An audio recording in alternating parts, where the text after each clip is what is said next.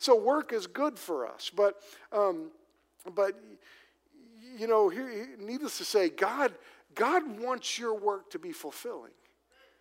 And, and there's a formula for satisfaction, job satisfaction. It's sitting in your notes. So if you want this formula, just write this down. Um, job satisfaction is a combination of three factors the right place, the right time, uh, the right place, the right perspective, and the right purpose. Those three things right, right place, right perspective, right purpose. Now, I, I don't know that I can do anything about your right place right now.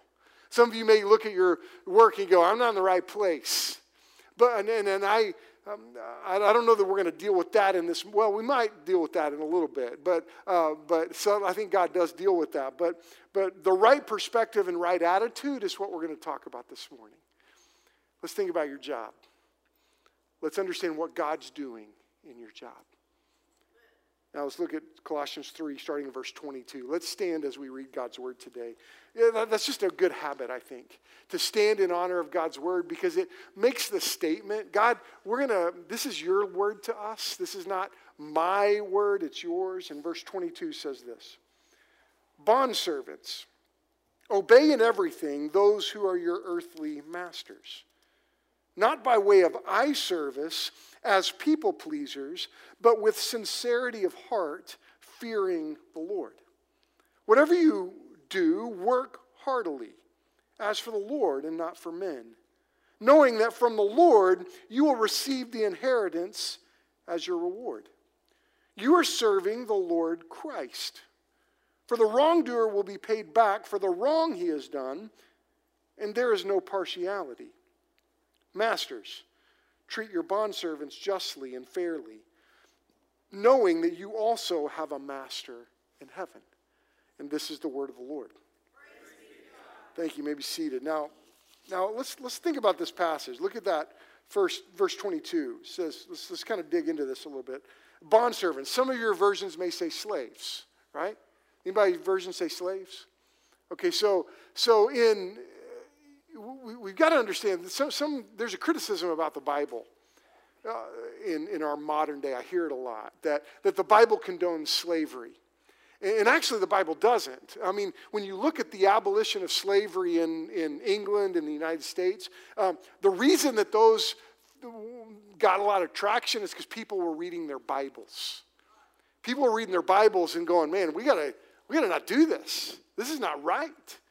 You have uh, uh, Harriet Beecher Stowe in the United States, uh, which was, she wrote Uncle Tom's Cabin, a phenomenal book. Um, then you have um, uh, William Wilberforce in England, if you know about him. The, that's where the song Amazing Grace came from. There's a book called Amazing Grace. It's a, it's a, it's a, bio, it's a not a biography, it's a, it's a, it's a book by uh, uh, Eric Metaxas. Uh, he wrote the story of William Wilberforce, a great read, I'd recommend. Uh, but it's about the abolition of slavery in, in England. And, and, and basically, that was William Wilberforce coming to know Christ, and then he spent his life making sure that happened. And, and, and so it's interesting as you, as you we need to recognize that in, in Roman culture, in the first century, slavery was, there, there were some bad issues of slavery there too, but most of this uh, dialogue was bond servants. That's why the ESV says bond servants, because there was a, um, a practice that if you wanted to work for somebody in the first century, you were a bond servant, a bond slave to them, and, and you could work out of it. And, and that happened a lot in Roman society. And so let's not under, misunderstand that this is Paul condoning slavery here. Really, I think it's a. a um, it's it's a good application for us in the United States, and I'm thankful slavery has been abolished in our country. But, but really, a good application for this is, is employees and employers. That's, that's a, a proper way to understand this in context. Now, now, when you look at this, bond servants, verse 22, obey in everything those who are your earthly masters, not by way of eye service as people pleasers, but with sincerity of heart, fearing the Lord. Now, think about that. Paul's saying, look, if you're working for somebody, um, you're really, uh, you're not just trying to please them, you're trying to please the Lord. So, so here's what I want us to see. Point number one, if you're following in, in your notes, is we, we need to have a new view of, of our job. I want to challenge you to have a new view of your job. That, that when you work, you don't just work for a boss or a company, you work for the Lord. And, and this is something uh, that, that they, we've got to see. We work for the Lord. And this is uh, critical. He's not saying that, that, that no matter where you work, he's not talking about where you work, it's, it's how you work. That you work for the Lord. And, and, and here's the truth if you serve burgers, you can serve burgers for the Lord. If you um, sell dresses, you can sell dresses for the Lord. If you, um, I mean, you clean my cars, do that for the Lord. You know, you know, whatever you do, do it for the Lord. And that's the view that that that um, that we're to have. I mean, let's think about this. Do you want a fair boss, right? You want a fair boss, right? Well, God's fair, isn't He? Uh, you want you want an understanding boss, right? You have one. God is understanding. God sees you. Uh, do you want you want a boss that actually cares for you, right? You've already got one.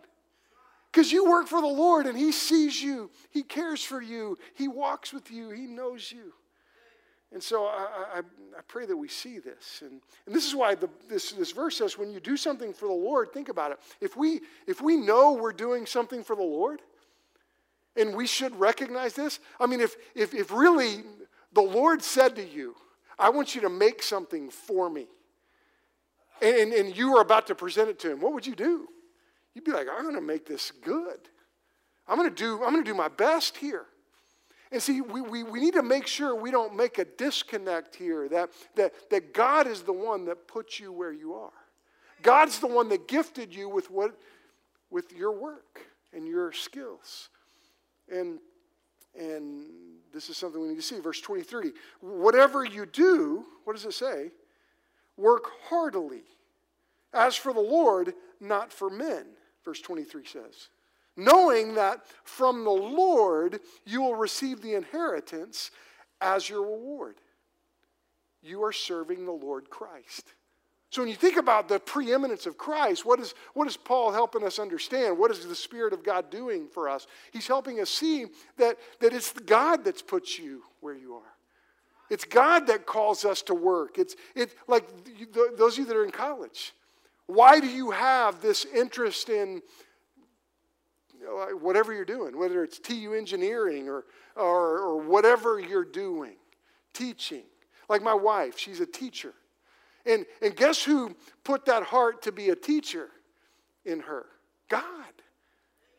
And so, so recognize that uh, we, we sometimes have this mentality that I can only serve the Lord at church. No, we're not, our lives aren't compartmentalized.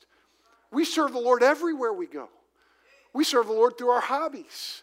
We serve the Lord all the time. And, and, and here's what I want you to know something about the Lord. And, and know, you may be frustrated with your job. You may, be, you may not like your job. You may not see purpose in your job. But can I tell you, when we start putting God's word into practice, God honors faithfulness in your career. God will honor you. When you start working for the Lord, God will honor you. Some of you have retired. Guess what? You've not retired from working for the Lord, right? And, and God has a job for you to do, and God has a purpose for you in, in this time that He's opened up if you are retired. Some of you like, man, I ain't ever retiring. Well, guess what? We don't. We don't retire from serving the Lord. We just change positions. And so that's something to keep in mind. God honors faithfulness in your career. God fashions, the, and here's what's interesting God fashions the reward to fit you and to fit the need of the moment. Do you realize that, that maybe in, in your career right now, there's a need that you're to, you're to fulfill in this moment? There are relationships you're to build. Let's notice verse 23. Whatever you do, whatever you do, Work heartily as for the Lord and not for men, knowing that from the Lord you'll receive the inheritance as your reward. You are serving the Lord Christ. Now, now we see we see in the scripture how he rewards people. Remember the story of, of, of Joseph? Here's Joseph that he didn't like his job. He didn't want to be sold into slavery. He was sold by his brothers. Remember that? And God rewarded him. He said, Lord, I'm going to I'm going to honor you. So what did God do? Blessed him when he got to Potiphar's house. And then Galilee, he's right in the middle of God's will, doing good things, honoring the Lord, and dadgum, that his Potiphar's wife gets mad at him, throws him in, in jail. Lord, what do I do? Well, what did he do? Joseph, if I'm a prisoner, I'm going to do this for the Lord. God blessed him in prison. Then he, he ends up leading all of Egypt. You know, look at how God honored him. So here's what I want us to see that, look, God will reward you for faithfulness. So be faithful. Look at verse Verse 20, 24. Knowing that from the Lord you'll receive the inheritance as your reward. You are serving the Lord Christ. Here's the point, too. Uh, we should reflect love for God at work. And I want to ask you a question. Right now in your work, whether it's a student, whether it's a, uh, uh, whatever you're doing, are you reflecting the love of God at your work? In retirement, are you reflecting the love of God in retirement? This is the call we have. And, you know, Proverbs 26 says, Many a man proclaims his own steadfast love, but a faithful man who can find, Proverbs says. And you know that when we work, we're to be faithful men, faithful women, faithful leaders, and this honors the Lord. And, and this is why we should be a people that work with excellence. And this is something we should do. We work with excellence as a follower of Christ. As, as, as, a, as a student, you should be a great student. Because when you honor the Lord in your studies, God blesses that. Work with excellence. We should be good employees. We should be, as a Christian, we should be the best employees at our job as a follower of Christ. Ephesians 6 7 says this work with enthusiasm as though you were working for the Lord rather than for people. you know, I want you to think with me for a moment that uh, how, how working for the Lord would impact what you do. I mean, it's our character that is seen. It's, it's our witness that we, we have. It's like I, I mentioned a couple weeks ago and when I was preaching in Owasso that, that when I was 15, I, that's when I, I really turned my face to ministry and I thought, you know, I want to I wanna be a witness. And I was a tennis player.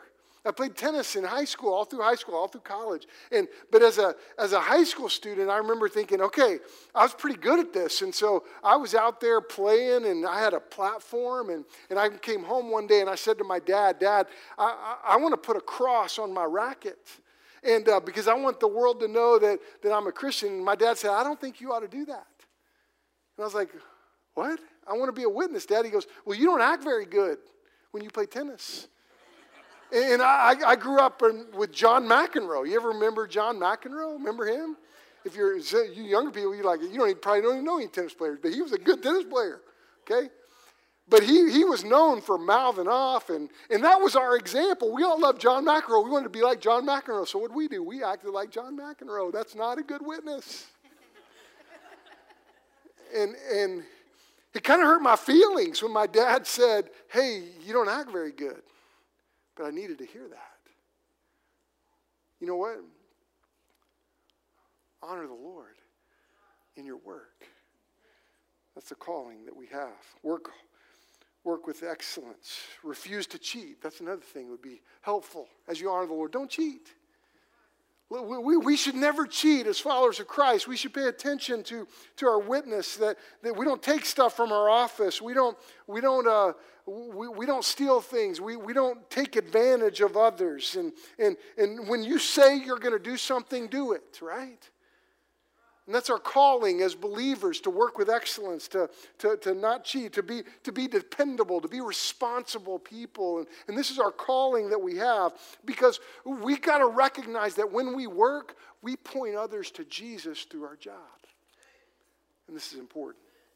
And so, point three is we see this passage is so evident that we need to accept the divine call of your job. You realize that your job is a divine call.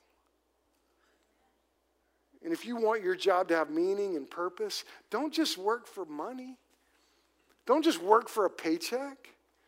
I mean, I mean, look, th- I meet a lot of people that their whole goal in life is just to make money. There's a guy that I uh, hang with every once in a while. He's one of the wealthiest guys I've ever been around. And, and you know what? He's one of the emptiest guys I've ever met. Um, you don't just work for money. You have a purpose in your job. You may go, Chris, I, I may not, under, I don't understand my purpose in my job, but let's, let's, let's understand the, the accountability, we, accountability we have here in, in, as, as our work. Look at verse 25. It's interesting as, as, as, as Paul starts talking about to the, the Colossians, look, work for the Lord. And Colossian, the Colossae, that was a really wealthy city. There were a lot of influencers. And I think there were a lot of new believers in the Colossian church that, that had influence. And, and it was important for them to recognize look, your job puts you in a position of influence. And then he says, verse 25, for the wrongdoer will be paid back for the wrong he has done, for there's no partiality. I think in some ways, Paul is saying, look, do what's right. If you do wrong, you should be face the consequences. You should. But as a follower of Christ, do right. Do what's right. And then he says, look, if you're a master, if you're a boss, treat your bondservants justly and fairly, knowing that you have a master in heaven. Look, God sees what you do. He sees you. He, he leads you. And as a follower of Christ, one of the things that we've got to recognize is the preeminence of Christ in our job. And, and my prayer is that we work like we're serving the Lord, like God sees us. You know why? God sees you. I'm amazed at the number of people that are, that are in the world that live their life without the recognition that God sees everything they do. God sees you when, you when you're by yourself. God sees you when you're in public. God sees everything about you. You can't hide anything from Him. You know, you know uh, here's my prayer. You see your job as a ministry. Do you know one of the things that we're doing this month? And here's something I want to challenge you to consider. You know, there's a guy in our church named Mike Henry who has started this, this ministry, honestly, that's going all over the, the nation. It's really crazy. It's really cool. It started right here, right here among us. And, and it's called Follower of One. And one of Mike's passions, he's a member of our church, and one of his hearts, his passions is to, to see your workplace as a ministry. So you know what we're doing? We're challenging our church in the month of May to go on a workplace mission trip. And if you're a student, you could do this. Or maybe you have a summer job by then. I mean, if you have a summer job, if you're a college student. How many of you remember college when you had summers off? Remember that? How many of you remember the moment when you're like, ooh, I don't have summers off anymore? That's a bummer. Uh, yeah, that, that's like, oh, okay, that's a bummer. Um, but and some of you college kids are like, I'm working my tail off in the summer. And I know, I get it. That's good. But, uh, but, but here's something I want to challenge you to do. You ought to consider going on a workplace mission trip. Okay, I want, to, I want you to do something in church that I want you to pull out your phone. Okay? There's a website right here, uh, a, a link fbcowasso.org forward slash workplace. That's a way you can sign up for a workplace mission trip. You could go on a mission trip and you just go to work. And I love what Mike has done as he, as he has caused us to begin to pray and to begin to look and to begin to, to, to notice God's plan for our work. And you know what? I'm praying that a hundred of our church members go on a workplace mission trip. And you may go, Well, I'm retired. That's your work. So go on a workplace mission trip. And, and you could sign up right there. And I, and I pray you will. You know, when you think about, um, when you start adv- accepting the divine call, you know what happens? Let me tell you what's going to happen. If you start accepting a divine call for your work, uh, you know what's going to show up? Prayer needs are going to start to appear. when you start praying for people and you start, you start, uh, you start turning your face to God, what are you doing? Guess what? You're going to start to notice hey, there's a need there. There's a, so and so is struggling right now. Um, and, and, here's the thing uh, um, when you start to pray, guess what? Things start happening. You got to start praying. I want to challenge you. Start to pray. Start to pray, and because like when you start to pray, God begins to move you. Prayer, what you know what it does, doesn't do? Prayer doesn't move God's will to your will or to my will. What does prayer do? Prayer moves you and I to God's will. And when you start to pray, you'll start to be moved into God's will. Some of you in your retirement, you're like, I don't really know how to serve the Lord. Start to pray. I'll tell you what, the Lord will start opening needs. Needs will appear. You'll start noticing these because, things because God moves through prayer. God moves through it. You know what? Ministry opportunities will arise. When you start to pray, there's going to be ministry opportunities that will that will pop up. And, and, and here's why I know this because you know when, when when you interact with people, God's called you to people. And here's what I know about people everybody goes through tough times. You're going to work with people that go through tough times. You know, when it comes to people, everybody has some hidden hurt, right?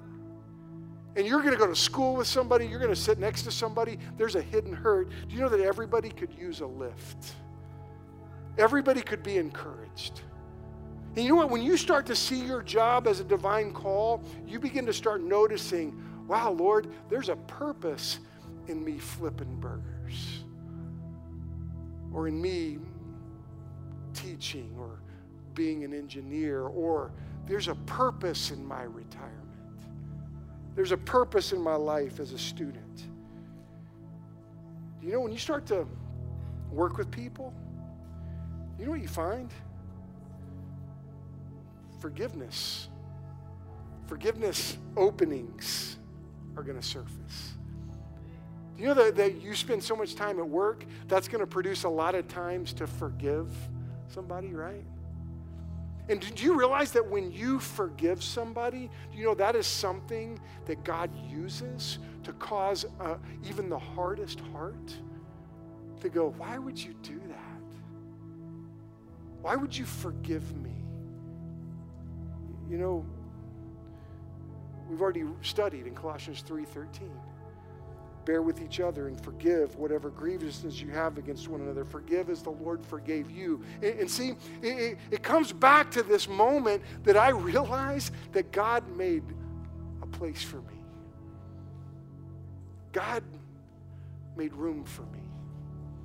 And when I realize that God made room for me, I'm compelled and moved to not hold a grudge against somebody that's in my life, somebody I work with moved to forgive.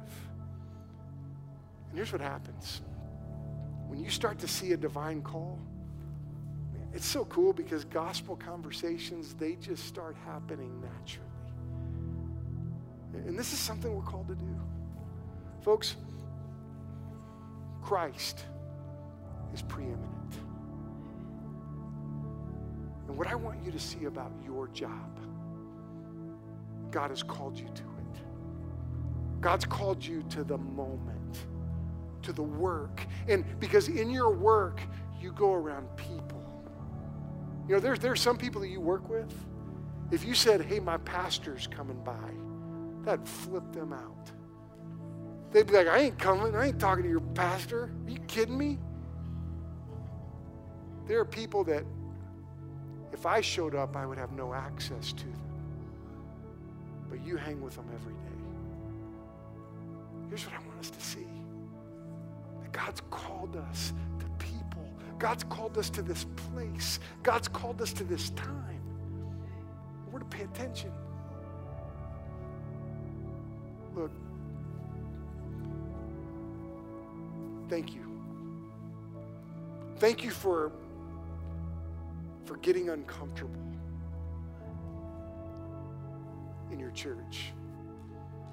Thank you for making room for people that aren't here yet.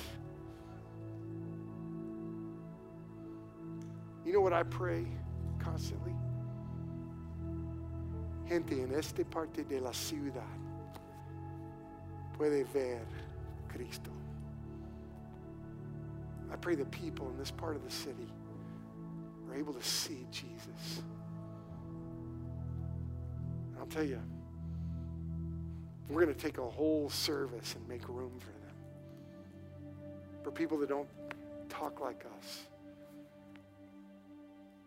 And I want to thank you.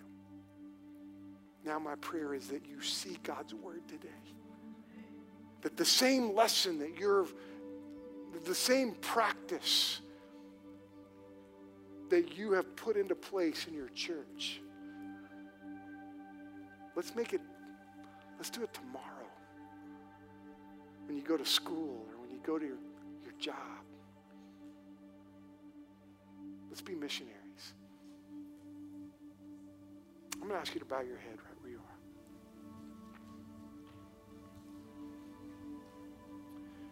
Here's what I want to do today I want to pray for you. If you're here in this moment and you're, you're frustrated with your job or your school or your life, would you just raise your hand so I can pray for you? Is there anybody that would say, I'm frustrated? I'm asking everybody's head bowed. Okay, thank you. You can put your hands down. Thank you. Thank you. You can put your hands down. Thank you. Right now, I want you to start thinking about people you work with. Get their faces in your mind. People you go to school with. If you're retired, people that cross your path daily.